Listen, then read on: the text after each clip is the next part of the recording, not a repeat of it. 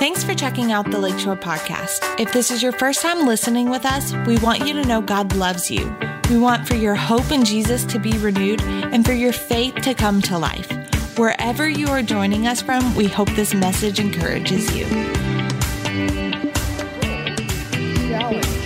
Those insecurities we have, in some cases, they're even unbelief or an inability to really believe, to really locked in with a conviction that God really is faithful to all of his promises. That if the Bible says it, then God's faithful to do it. He's not a promise breaker, he's a promise keeper. He's not an abusive father. He doesn't promise us stuff to get our hopes all up and then not follow through. He's a, he's a God and a father of integrity, and he keeps his promises. And when you begin to understand that, you also then begin to cultivate and the, the integrity of his word you begin to understand this word can be depended on.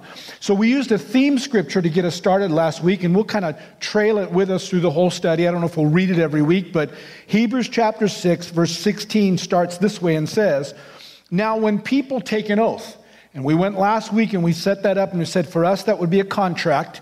In the Bible, that was a blood covenant or a contract that was sealed in blood and there's nothing more binding on the face of the earth that we still know t- today than a blood covenant because it only one way into it, you had to shed blood, and therefore there was only one way out, and you had to shed blood again. So people took this very serious and still do in places around the world where this is practiced. Well, when we bring it to the New Testament, we're talking about the divine new covenant that was signed and sealed by the blood of Jesus. We know a lot about Jesus' blood being shed so that we can be forgiven of our sin, but we don't often connect to and, and, and realize that not only did it purchase the right to a new contract, a new covenant, it signed and sealed the new covenant forever. So it's really important that we understand that. So here, the author's saying that whenever, in our current day, whenever people sign a contract, it goes on and says they call on someone greater than themselves to hold them to it. So for us, that would be the justice system.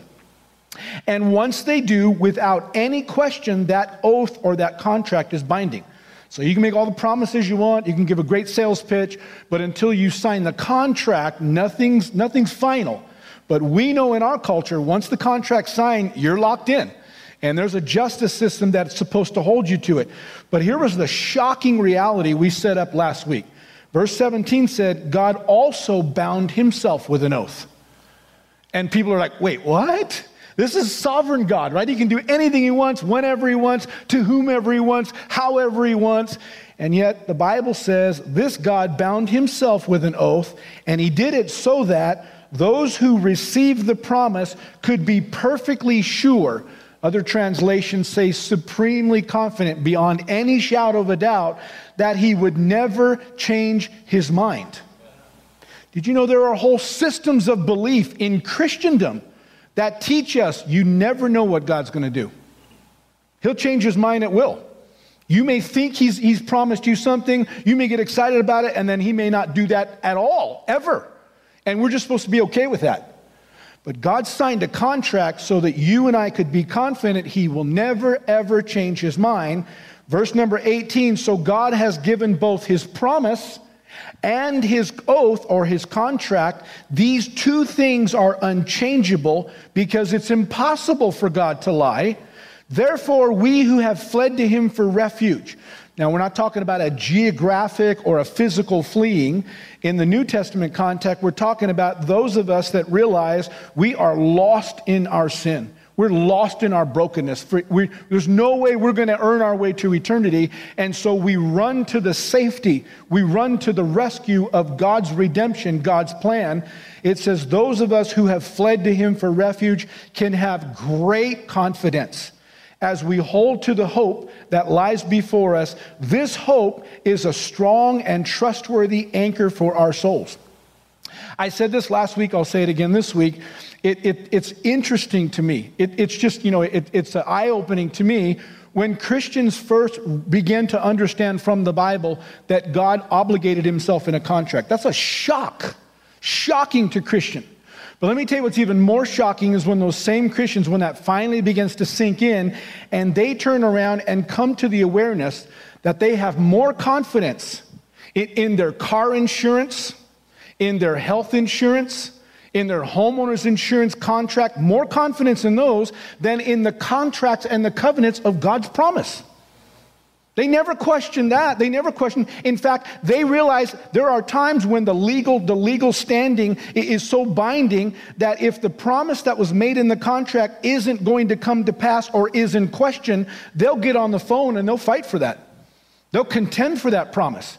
They'll say, whoa, whoa, wait a minute now. The contract says, and, and they'll, they'll realize that's all right. But when it comes to the promises of God, many Christians, I really want to say most, but I'm going to say many Christians just completely surrender. Well, shoot, I, I was really hoping God would do that, but I guess He won't do it. And see, the challenge is that we're living in perilous times. These are not the times, really sketchy, dangerous times. That's not me describing what I see going on in the culture. That's me acknowledging what Paul, through the Holy Spirit, said would happen in the last of the last days. And I'm looking around, as, as I'm sure you are too, and saying, yep, we're there. We're there. And listen to me, this is not a time in history where we can afford to be more confident in our physical, you know, contracts about everyday business and yet have no confidence in the contract of God. We are desperate for it. This is the only way that you're going to be able to experience what the Bible tells us, like in Matthew 24, when Jesus lays out for his disciples. When you start seeing all these things and they're intensifying and they're accelerating, you know the end is coming quick. And you read that list and it's scary. We're looking at some of the stuff here, and yet Jesus turns around and says, But when you see it all happen, don't let your heart be troubled. How's that even possible? I'll tell you how it's possible. Because if you're sitting there and you know, man, I'm so glad I have a contract with God. I'm so glad that God's promises are more true and more binding than any other contract in the world. And I can flip open my contract and said, You said right here that even though the whole earth is shaking and mountains are collapsing into the sea, I don't have to be afraid. I can run into the shelter of my God. See, that's just not poetic language. This is real. And it gets real when we need to depend on it, and this is what we're looking at. Let, let me just kind of bring it and make it even more real, okay? Uh, there's a lot of chatter right now, a lot of debate. Some of it's political, some of it's, you know, in, in, the science industry, but it's all over the place, right? And it's in our everyday life about vaccines. Do they cause the immune, you know, do they build us a, a, enough immunity? How about natural immunity? You know, is that really the way to go? And, and are, are either of these two in conflict with each other? And some people are saying we're anti vaxxers, and, and there's other reasons besides just science. There's some moral and spiritual principles. I don't want to marginalize that. And other people are like, you know, totally vaccine. If you don't, va- if you don't get vaccinated, then you hate other people and you're putting them in danger. And listen to me, let me just tell you Romans chapter 14 says everything we do as Christ followers must be done in faith. If you're doing it in fear, if you're doing it with any other motivation, you're already off track. It must be done in faith. But here's the question I don't hear a lot of chattering, even from the Christian community, that's talking about the spiritual immunity that God's given us. I don't hear people, uh, there's not a lot of chatter about Psalm 91 that says if we climb into the secret place, that he'll deliver us from the pestilence that's sweeping across the land. I don't hear that.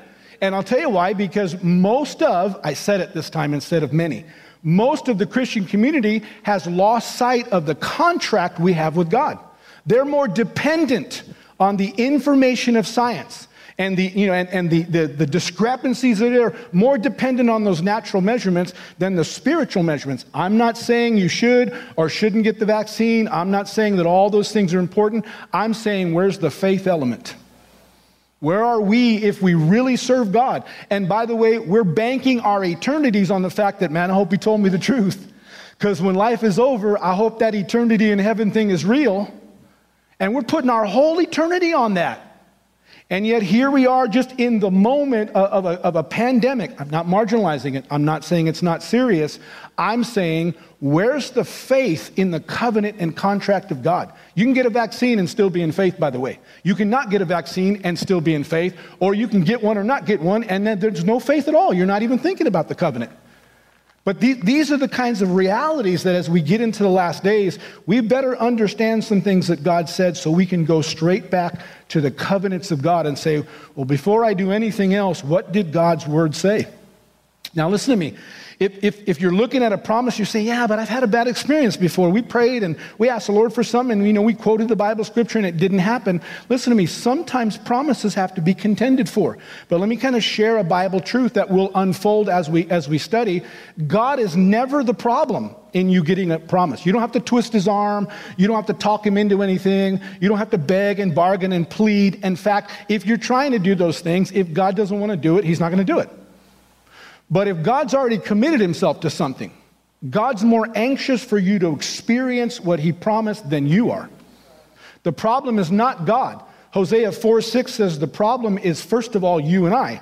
Our ignorance to what God really promised and how serious and binding this is often causes us to be vulnerable and we perish.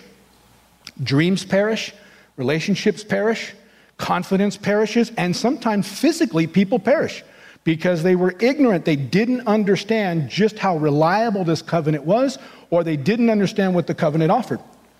But Jesus brought up another good point. In John 10 10, he said, There's a thief. And that thief comes to steal, kill, and to destroy. But Jesus said, That's exactly why I came, so that you could have life and have it to the fullest potential. And see, and, and, and we walk through these realities, and I know intellectually they connect, they compute, especially if you've grown up in Christianity. Because we can sing one thing on Sunday with sincerity of heart and completely forgot what we sang on Monday. And now we're wrestling with the challenges of the world, and that's what we read in Ephesians when it says we're without God and without hope. We're, we're saved, we're going to heaven, but in everyday life, we, we're on our own. We don't want to be, we don't have any confidence in God. See, that's not how it's supposed to be. And some of you, you know, when you're confronted with that, I remember when I first understood this, it was shocking to me. I mean, it was, it was startling to me to have to come down and just be honest and be real. Do I believe God is telling the truth or not? And when it shocked me, I, I just remember I, I would ask him these questions, but how do I know? How do I know? How do I know? Listen to me, we're going to see it again today. That's what this whole series is about. How do we build our faith? How do we go from being skeptical to being completely convinced? No, no, this is real. In fact, if any contract I've ever experienced is binding and can be, can be you know, stood on, the contract of God will never, ever fail me. And this is exactly what we're studying. Let, let me just kind of pause and, and, uh, and help you to make sure you're getting everything out of this. Listen, if you missed last week, get the podcast. I'm not saying that because I delivered a good message, although it was a good message. But it's an important foundational study.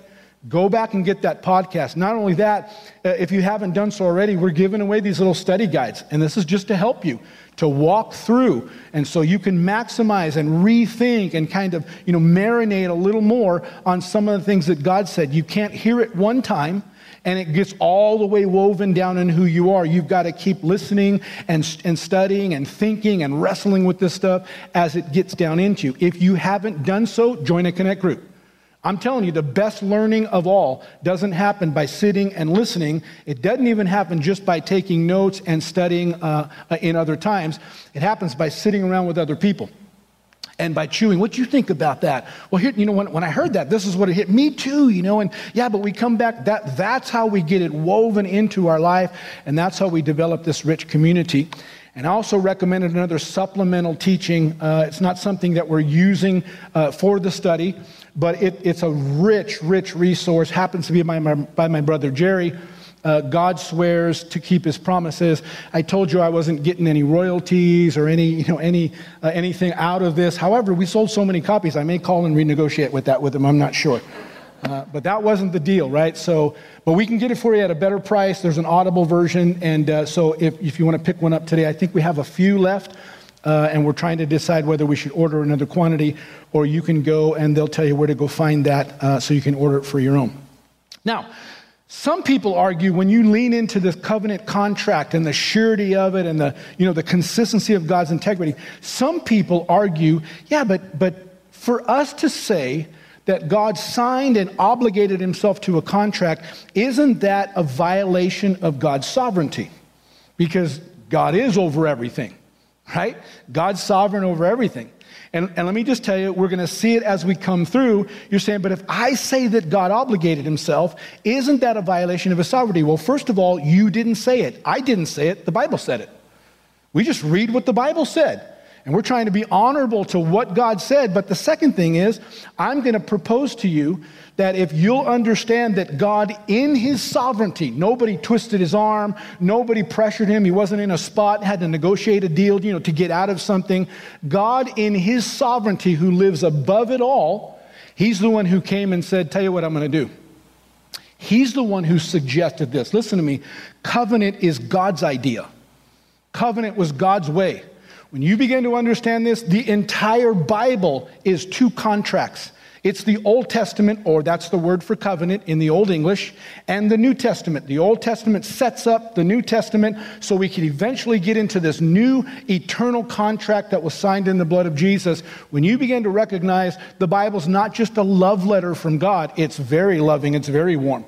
But the Bible's a legal document in the courts of heaven. And listen to me, when we begin to understand that, then all of a sudden our understanding and our appreciation of a sovereign God and his willingness to lean in and do whatever it took so that he could win over our trust, that's an amazing thing. And that's exactly what we're building on here. The Bible is, is, is a contract written by God. In fact, the Bible's full of covenants, and, uh, and I want to read you another one this morning that relates to some things that are going on in our life and in our culture today. Listen to Jeremiah 33, verse 17. For thus says the Lord, the sovereign Lord, right? Nobody's twisting his arm. Thus says the Lord, David shall never lack a man to sit on the throne of the house of, of Israel. Verse 18, and the Levitical priests shall never lack a man in my presence to offer burnt offerings, to burn grain offerings, and to make sacrifices. Notice this forever. Now, everybody knows it's, it's been true from the beginning of the Bible that heaven and earth, uh, or I'm sorry, that the earth here doesn't last forever. But this says, nope, I'm making this contract, I'm making this covenant, this is going to last forever. Well, Luke chapter 1, verses 32 and 33 tells us that Jesus then is coming from the house or the lineage of David, and Jesus is now the one sitting on the throne of David forever. He's sitting up in heaven. That'll never, ever change. When we get there, we'll see him seated at the right hand of God.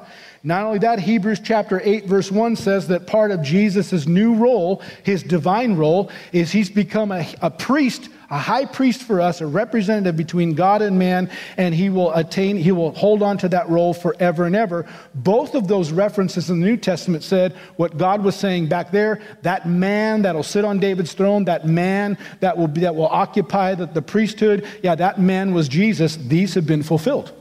But he's not done talking. Listen to verse 19. The word of the Lord came to Jeremiah.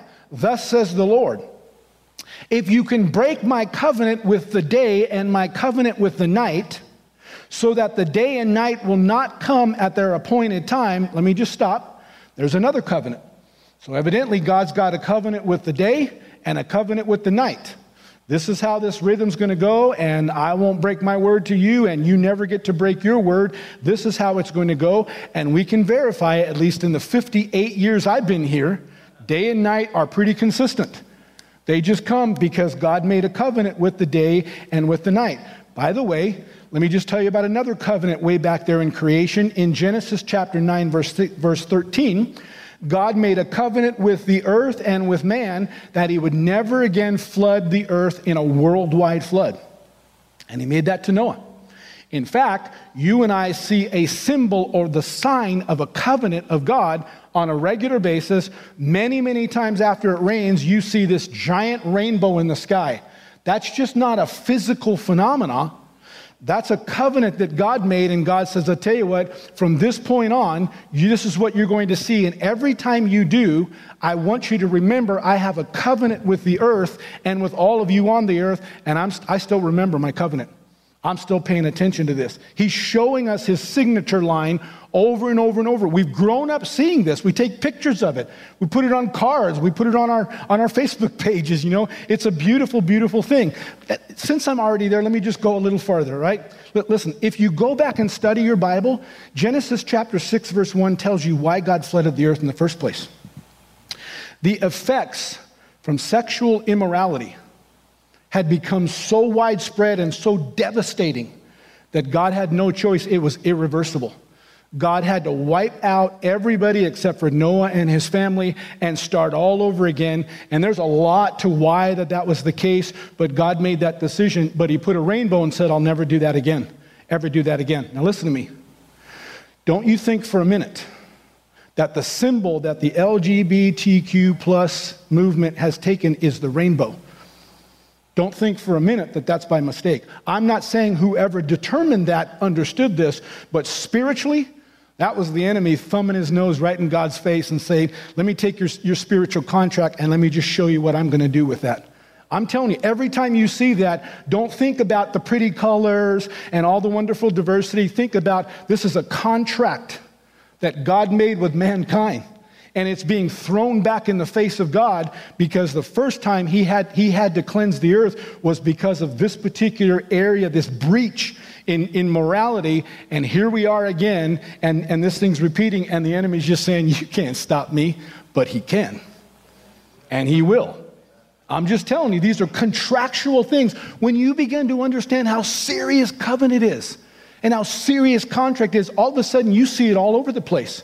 And, and when that happens, your faith is not just in some warm inspiration, some wonderful feeling you get when you're in church. Your faith is rooted in a covenant that God made for you and I because He will not lie, He cannot lie, and we can bank our life on this. Let, let me keep going and show you this. We're in uh, verse number 22 now. So again, He says, If you can break the covenant with the day and the night, and He says, verse 21, then also my covenant with David, my servant, may be broken so that he shall not have a son to reign on his throne, and my covenant with the Levitical priest to minister. So again, verse 20 and 21, he says, You can't break the covenant with the day and the night, so you won't be able to break the covenant that I have with David and with the Levitical priest. And we know in the New Testament they weren't able to.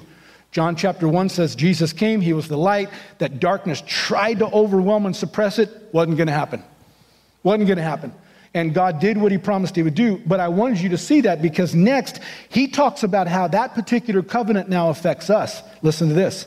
Verse 22 And as the host of heaven cannot be numbered and the sands of the sea cannot be measured, so I will multiply the offspring of David, my servant. My servant. First, he was talking about the man or a man. Now he's saying there's going to be a lot. I'm going to multiply the offspring of David, my servant, and the Levitical priests who minister to me. Real quick, 2 Corinthians 5:20 says that you and I, when we accept Christ, we, we attain a royal assignment. We are literally ambassadors of the kingdom of heaven, part of a royal government that's there. We're representing the king in the earth, upholding the covenants that he made. So much so that Revelations chapter 1 looks back in history once it's all over and refers to us as kings and priests unto God. You say kings? Well, yeah, Jesus is the King of kings. Who do you think he's the kings over? He's those that are in authority, those that rule and reign in life because of the covenant that God gave. Jesus is still the supreme ruler over all of that. Listen to me, it says, as long as you can see day and night coming, you don't have to get up and say, I wonder if God's commitment's still true. Well, it's daytime. And it was nighttime a little while ago, and it's going to be nighttime again. If that covenant's true, then this covenant's still true, and I still have an authority that I can walk because of Jesus Christ and what he's accomplished for me. This is, this is so relevant. Your Christianity just gets real and just gets weighty. All right, so for the rest of the day, we're going to start outlining the fundamental aspects uh, of what it means to have a covenant. And it's important uh, in this because as you recognize it, you're going to start seeing it connected all over the Bible, and you're going to start seeing why we've said things and we've sung things and we've read things that we had no idea what that meant. But you're going to start seeing, nope, this is your relationship with God, and this is really real. And it's going to take us a few weeks to do this. You just kind of got to lock into this while we build a framework.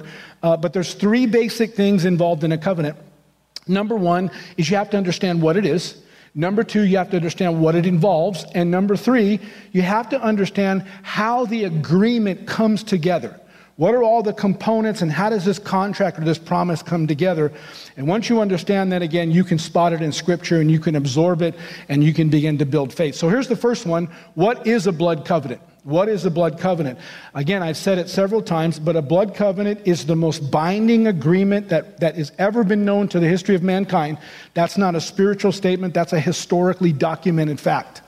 It's the most binding agreement, but it's always between two different parties, and it's primarily motivated by one of two things. It's either motivated by love, so, for example, when two people get engaged and they come stand at an altar in front of somebody that can uh, officiate that, that, that, that marriage, then that, that's a covenant that's based on love. I can't tell you how many people that I've done premarital counseling to, and I'm trying to get principles across, but they're so lost in their starry eyed.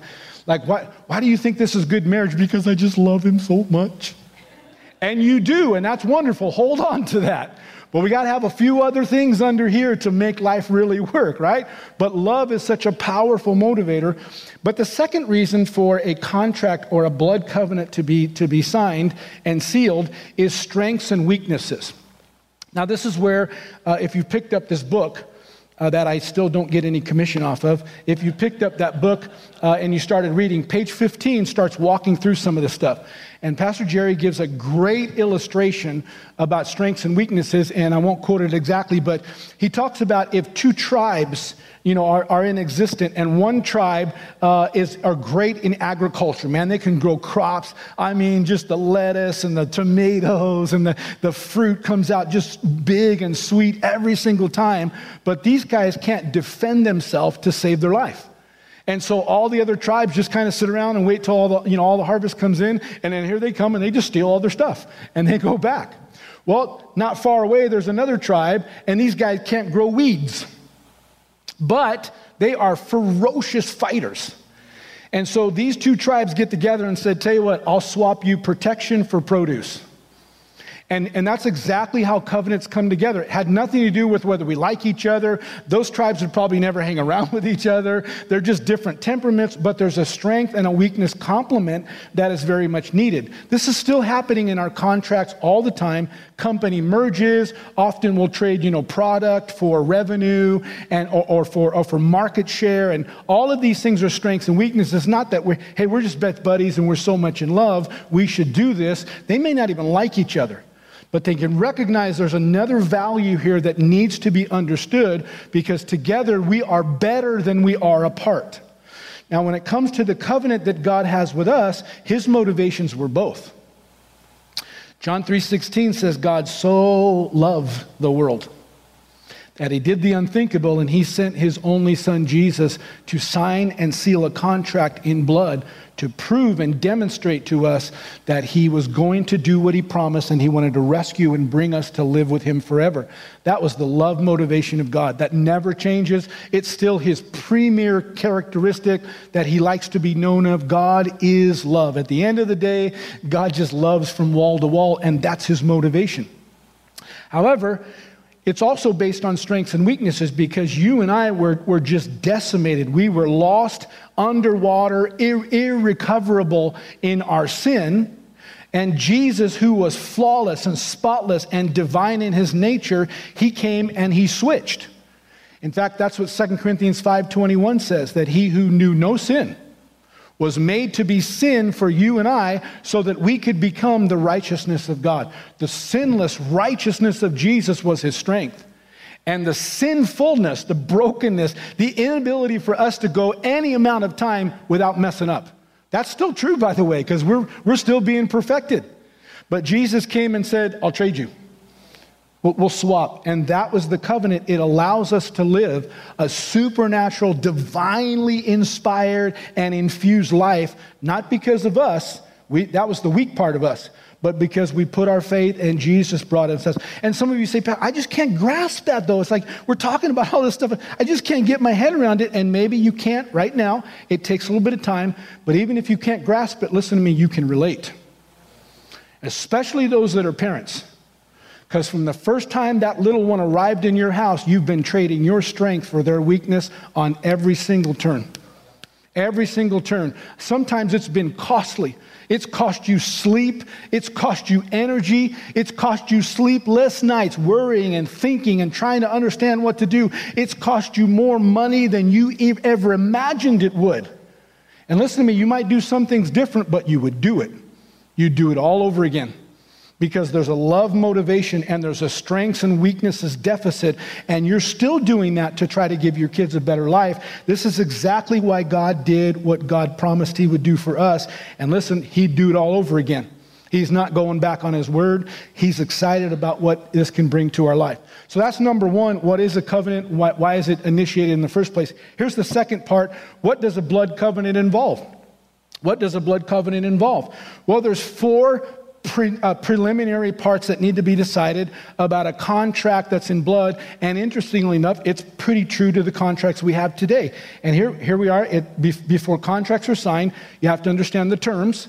What's this thing all about? You have to understand the length of the contract. You have to understand the, the you know, where are we going to go to sign and how does this look in us coming together and, and, and verifying this.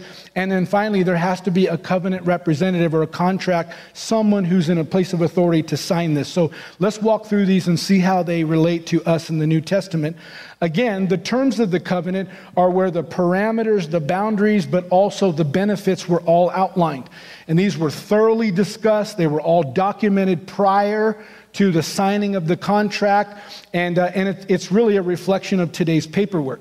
So in 2003, Debbie and I uh, had been married for 18 years, and uh, we came here to South Carolina. We'd always lived in church parsonages, we'd never been able to own a home. But we, we just knew that God was going to help us to do that one day. Well, we came here, and in a short period of time, we thought, I think we can do this. And so we started moving forward, and we were able to, to sign a contract uh, on a home. And I'll never, rem- never forget driving to the specific place where the lawyer's office was that, you know, they designated this is where you have to come to sign the contract. And we get there, and, you know, I'm a little nervous because I thought this is a big deal. You know, this is a lot of money, and, we've never done this before. And we sat there, and I'll never forget, they brought in this stack of paper that seemed like it was about three inches thick. And I'm like, what is that? You know, that was the contract.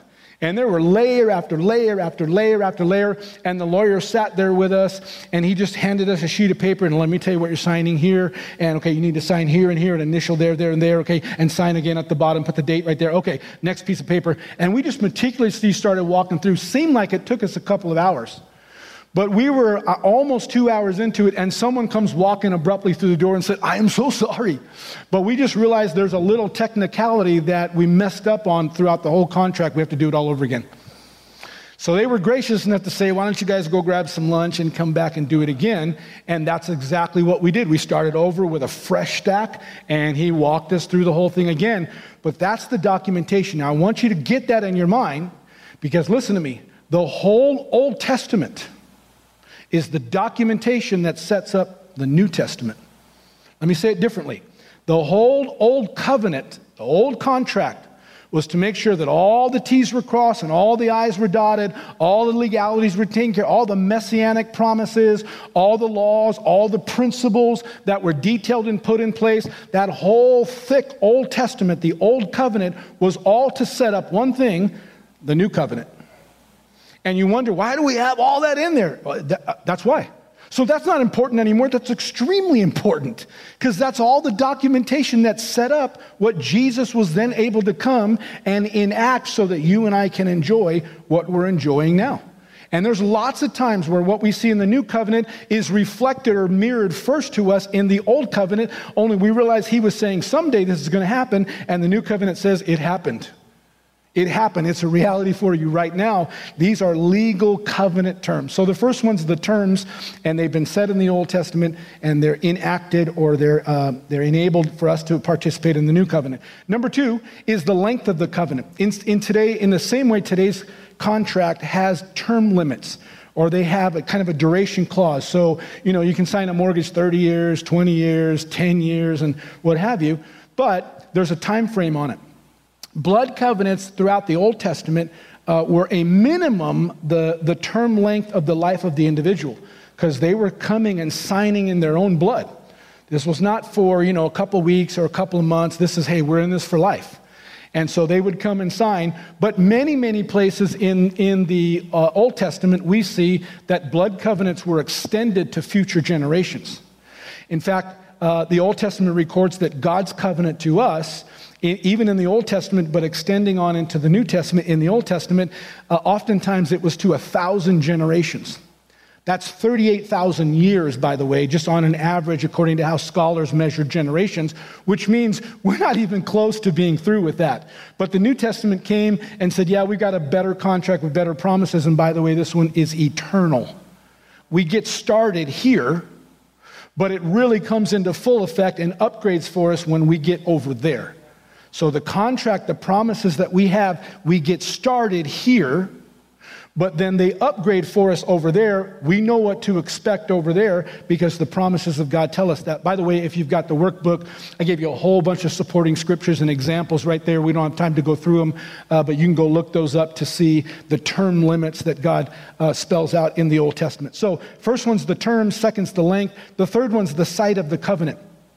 And today, where you sign a contract is really important because there needs to be some weightiness about the legalities and the place. You just don't, you know, meet for a large contract in the corner of a Starbucks somewhere and scratch it on the back of a napkin. You're usually in a lawyer's office, you're in the corporate office of a company merger or something.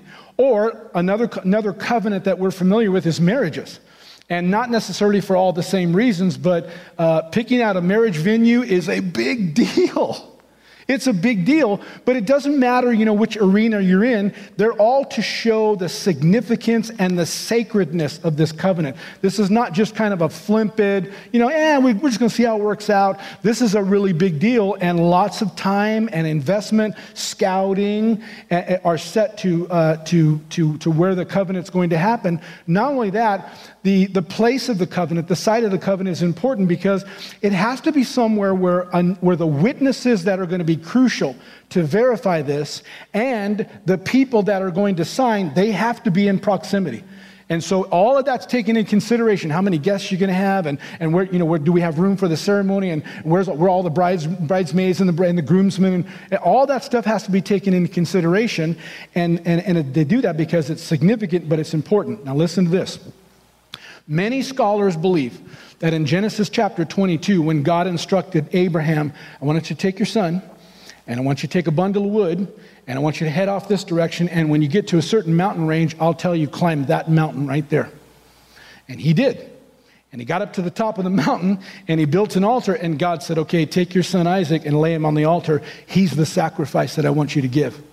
And as heartbroken, as grievous as Abraham was, he found his faith and he trusted God. Hebrews 11 tells us that he believed that even if he killed Abraham, which was unthinkable, I mean, Isaac, it was unthinkable, but even if he killed Isaac, he believed that God would raise him from the dead because God's promise was true. So he laid Isaac on the altar, he tied him up, the knife went up, and just as it was about to come down, the Bible says that heaven spoke and said, No, no, don't do that. But many scholars believe that, on that in Genesis 22, that mountain he was on was the same mountain that thousands of years later Jesus would be crucified on. Because when God asked Abraham to give his son, once he saw Abraham's willingness, then God obligated himself and said, Okay, if you're willing to give yours, I'll give mine. And here we are, we have Jesus who's on the, on, in Calvary in the Aramaic, and you'll hear Golgotha, same place. But it was high up on a hill because it needed to be witnessed by everybody, verified by, by who needed to. And not only that, we have a historical document. That's just not a Bible story that we tell and we're just believing it by faith. It absolutely happened. We have documentation historically that it happened. So the site was very, very important. Here's the final one in, in far as the, the four preliminaries was the representative of the covenant. And this is a person of authority on each side. So if you're in a company transaction, it might be the CEO, it might be the owner of the business, maybe it's the board of directors, but all of them have to get together and they have to sign that. Then there has to be lawyers and others to witness, you know, uh, uh, notaries and things that have to witness that because that's important, even in marriages. Of course, you have to have the engaged couple, but each of them need at least one witness with them to sign and verify that. The New Testament tells us that Jesus was our representative. He's the one that stood and he signed this divine contract between man and God. He, he signed it for us. So, again, his crucifixion was not just to pay the price for our sin, it was as a representative to sign and seal the New Testament contract. And I know that a lot of Christians are like, I never knew that. Well, listen, you're not alone. I know Christians that that have been you know, serving Jesus for decades.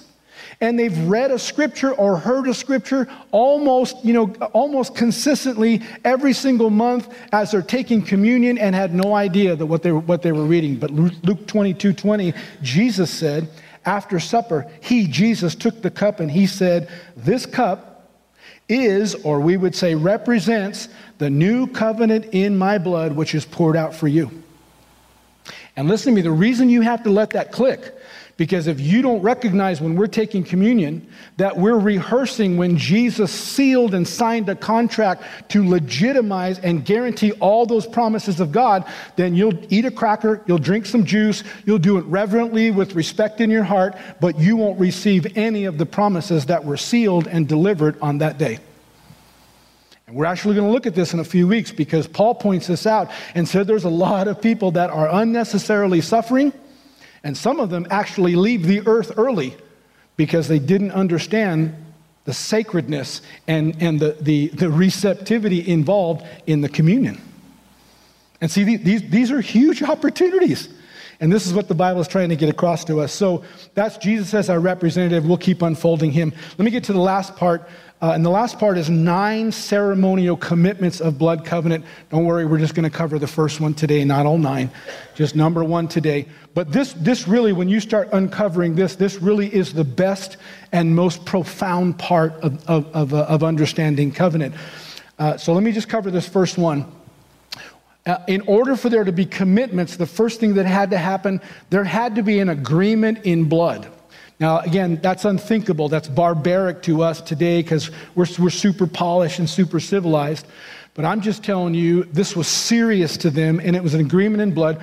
And the agreement in blood had to happen in two parts. So the first, the first part was a trail of blood had to be created. And so in the Old Testament, uh, this is what they'll do. They'll select a large animal or sometimes a combination of a whole bunch of animals, and, and they will take them to the site of the covenant and then they will slit their throat. And as the blood begins to spill out, then they'll, they'll take them from the top of their neck and, the, and slit them all the way down the spine to the tail and split the animal completely in half and lay the animal right in half as all the rest of the blood and the entrails and everything spill right in the middle and create this long pathway. And in that pathway is where the, the commitment will be made.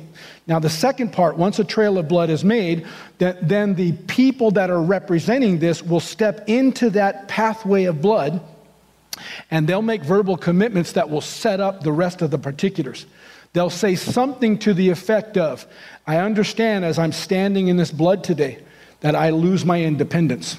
It's no longer about what I think, what I want only. This is about, this is a transaction and we are forever joined together. I also understand that this is so serious that if I violate this covenant, that what was done to these animals will be done to me. There's no way out of this thing. This is a forever, forever contract. Listen to me, unless you've been in some kind of active combat, unless you've worked in a slaughterhouse or you field dressed a lot of large animals, we can't even imagine the sights, the sounds, the smell that's involved in this. Think about it. You know, even back in the Old Testament, they, they step into that, and I mean, these are large animals, and there's, a, I mean, a lot of blood and the entrails, and they step into all this, and they're sloshing around ankle deep in sandals. It's still warm. I mean, listen, this is gruesome, but it was supposed to be because it was supposed to mark your consciousness forever. You're never supposed to forget how serious and how weighty this covenant was. That blood was shed so that this contract could be sealed, so that you could remember on the other, on one side, how, how weighty the commitments were for you to receive, but how weighty they were that you were obligating yourself on the other way. Now, listen to me. This is why when we try to watch movies like The Passion, it's we, we, something in us wants to watch that, right? Because we really want to understand, but you watch it and it's hard to watch. I mean, it, listen, it doesn't even come close, by the way, to capturing what the Bible says Jesus went through. It's just a small little representation, but it's enough to where a polished, civilized, disconnected society like us, we, we kind of realize, oh, that's just too much, that's too much. But the reality is, when Jesus was purchasing our redemption, when he was signing and sealing the covenant in his blood, Jesus Christ hung as the Lamb of God and his blood spilled to the earth. He hung between heaven and earth. And right in the middle, all of his blood was all over the ground. Jesus created a divine pathway of blood. And he stepped into that blood for you and I in an agonizing way and said, I sign and seal this covenant, this contract between us and the Lord forever. When that begins to settle in, when that begins to soak in, you don't read a promise lighthearted anymore. You say, Oh my goodness, even if I don't think that's a big deal, it was so costly to Jesus. It was so costly to, to, heaven to put this together. There was so much documentation, so much effort, pushing through so much resistance to finally get me here. How can I not receive and, and, and, and, and understand and appreciate what God has worked so hard to purchase? It's almost an insult to God to brush it off and say, yeah, you know, if the Lord wants to do it, he'll do it. Are you kidding me? You just haven't let it soak in. This was weighty. This was serious. This was sobering. In fact, I want you to keep that picture. I'm going to read you one more passage, and I, and I promise I'm done. We're not even going to teach on this. Listen to Genesis chapter 15. This is a time that we're going to go back and study in, in more detail. This is a time when God first made a blood covenant with a man named Abram. Genesis chapter 15, verse 7. We're closing here. And he, that's God, said to him, that's Abram, I am the Lord who brought you out of Ur of the Chaldeans to give you this land to possess. But he, that's Abram, said, O Lord God, how am I to know that I'll possess it? Now let me just stop. We get that, right? Because that's what we say all the time. We need something, and God says, Oh, that, that promise is awesome, Lord. Let that be true. Let that be true. But then we hear that loud whisper on the inside that nags us through the rest of the week. But how do I know that God will do what He promised He would do? I can see it. I know He said it, but how do I know He'll do it? And this is exactly what we do all the time. Verse 9, God responds to him. It says, And he, God said to him, Bring me a heifer three years old, a female goat three years old, and a ram three years old, a turtle dove, and a young pigeon. Verse 10 And he, that's Abram, brought him all of these, and he cut them in half and laid each half over against the other, but he did not cut the birds in half. Listen, if God would have said that to us, how do I know you're going to do it? Bring me a heifer. You'd be like, why? I don't even know where, where I get a heifer? I don't even know what that is. Why would we do that? But Abraham lived in a culture of covenant. And as soon as God said that, Abraham's eyes widened and said, You got to be kidding me. You're going to covenant to this with me in blood? And no hesitation, no instruction. God didn't have to say, Let me tell you what to do. Abraham said, I got it, I got it. And Abraham went and got all these animals and he split them open and laid, and that trail of blood was right there. And listen, we'll pick up in verse number 17. It says, And when the sun had gone down and it was dark, Behold, a smoking fire, uh, fire pot and a flaming torch passed between these pieces. And on that day, the Lord made a covenant with Abraham. And we're going to find out just what that smoking pot was and that flaming torch. And we're also going to find out that Paul preaches about this in Galatians 3 and says that covenant still belongs to us today. That was the first initial introduction to God say, but you, you wait till you see what's coming. And that belongs to us today. You say, Pastor, how do I know that God will keep his promises? Same way that Abraham did. Because he sealed it with a contract. He sealed it with an oath. He double guaranteed it as if his promise wasn't enough. He never lies. He's not a promise breaker. But we needed something extra, so God said, okay, I'll, I'll sign a contract with you in blood, unbreakable. And then you'll know for sure when you read something, I'll never change my mind. I'll do exactly what I promised. Kind of brings us to these relevant questions. What, what is it you need today? What are the areas that you've been doing without, or the areas you've been suffering through and, and wishing and hoping that God would just come do something for you?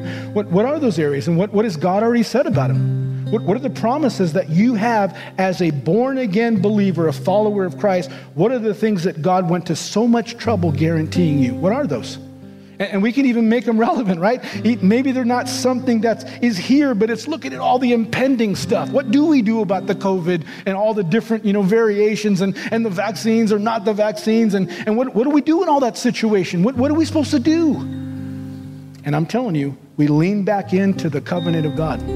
We lean back in and say, Lord, talk to me. Thanks again for listening. To hear more messages like this one, make sure to subscribe and check out our podcast channel for more messages. If you like what you're hearing, share it with your friends. For more content from Lakeshore and information on services, check us out at lakeshorecf.com.